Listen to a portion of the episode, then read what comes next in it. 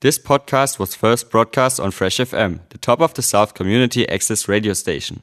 For more information on Fresh FM, as well as links to other great local podcasts, go on our website freshfm.net or download the accessmedia.nz app. Kia ora, friends. I'm Joanna Santa Barbara of Motueka, bringing you an Eco Postcard. Each week, I send you a small snapshot of a few things going on in our world concerning the health of our beautiful planet. Sometimes it's good news and sometimes it's bad.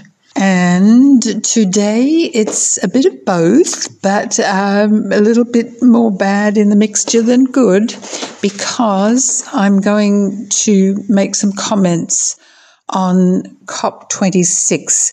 Now, acronyms are a bit odious, so let me translate from acronyms.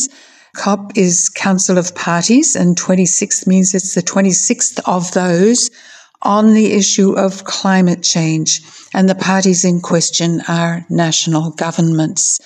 And the meeting that we're talking about has taken place over the last few weeks in Glasgow, where it's no exaggeration for me to say the fate of the world was being discussed, or the fate of the human world was being discussed in terms of what countries planned to commit themselves to in terms of alleviating and adapting to climate change. Okay, so how did it go? Well, most reviews are pretty negative, although all reviews grant some positive forward movement. Let me first deal with the problems so that you have some impression of where we stand. A trusted calculation of the temperature that we can expect in 2050 if all of the current commitments of countries are fulfilled. That is, they keep their promises and do what they said they'd do, and we will get to 2.4 degrees temperature increase, which is not okay, especially when people point out that beyond 1.5, some of the damage becomes irreversible. It's enormously important, though increasingly unlikely, that we limit temperature increase to below 1.5. So I have to add in here that other calculations were somewhat more positive, but none of them came to the conclusion that we have now made commitments that if we keep them, we'll stay below 1.5. None of them. Okay, why? Why is this? When everybody there, or lots of people there, like you and me, have children and grandchildren that are going to be living into this era, why couldn't they do it? Well, many people lay a fair bit of responsibility at the feet of the coal, oil and gas lobbies. And one calculation was that the fossil fuel sector had a delegation of 500, and which was larger than any country. Why did this happen? The UK, which was the host country, had actually barred individual delegates from fossil fuel industries, which seemed like a really good move, but they came in national delegations. For example, Canada's delegation had a tar sands representative. I find that absolutely preposterous. And as you may know, decisions had to be consensus decisions. So these people had much opportunity to retard forward movement. There was, and it's recognized as a positive, even though it seems like the most minimal, derisory positive. There was the first mention of not burning fossil fuels in any document that's issued out of these UN-hosted meetings. The first time in any of them that they have actually permitted themselves to say that we've got to stop burning coal, oil and gas. They couldn't even accept we've got to phase out coal. It was only acceptable to say we've got to phase down burning coal. That's not a lot to cheer about. Many people note that this is the first time it's actually got into the wording.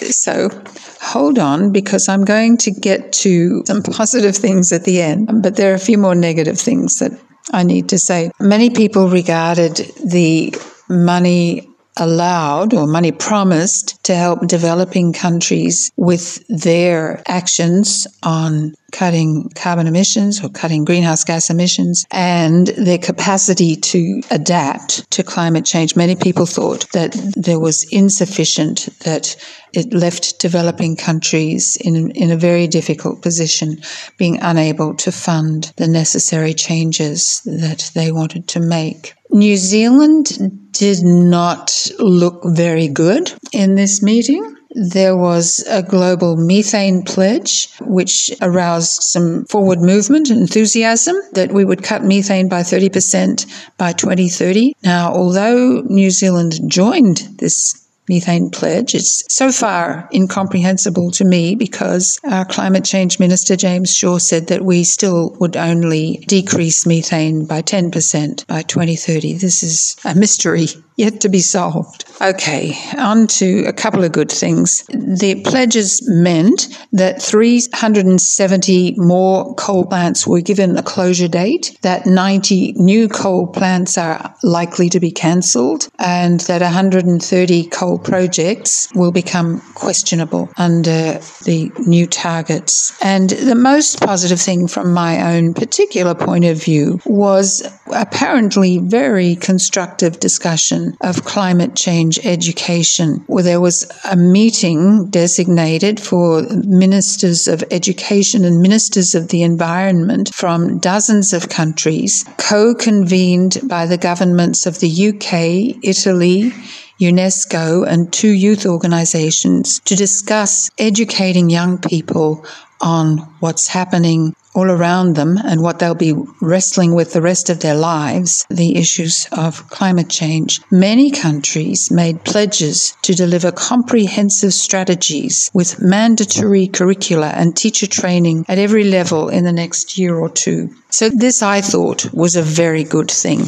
Okay, so that mixed report on COP26. I want to end with urging you to consider coming to the Nelson Tasman Climate Forum Hui on November the 27th at Saxton Oval Cricket Pavilion, where this will be one matter dealt with. And other issues that will be dealt with will be particularly coping with climate emotions, the anger, the grief, the depression that we feel when we deal with this topic. Go to Nelson Tasman Climate Forum on Google and you will see how to register to attend this forum on Saturday, November the 27th. That's it for today. This is Joanna Santa Barbara and this has been an Eco Postcard. Eco Postcards airs Monday afternoons 3:30 p.m. and Saturday mornings 9:50 a.m. Till next week, bye for now. Thanks to New Zealand On Air for making this podcast available by funding the Access Media project. Other great podcasts from Fresh FM are available through the accessmedia.nz app or our website freshfm.net.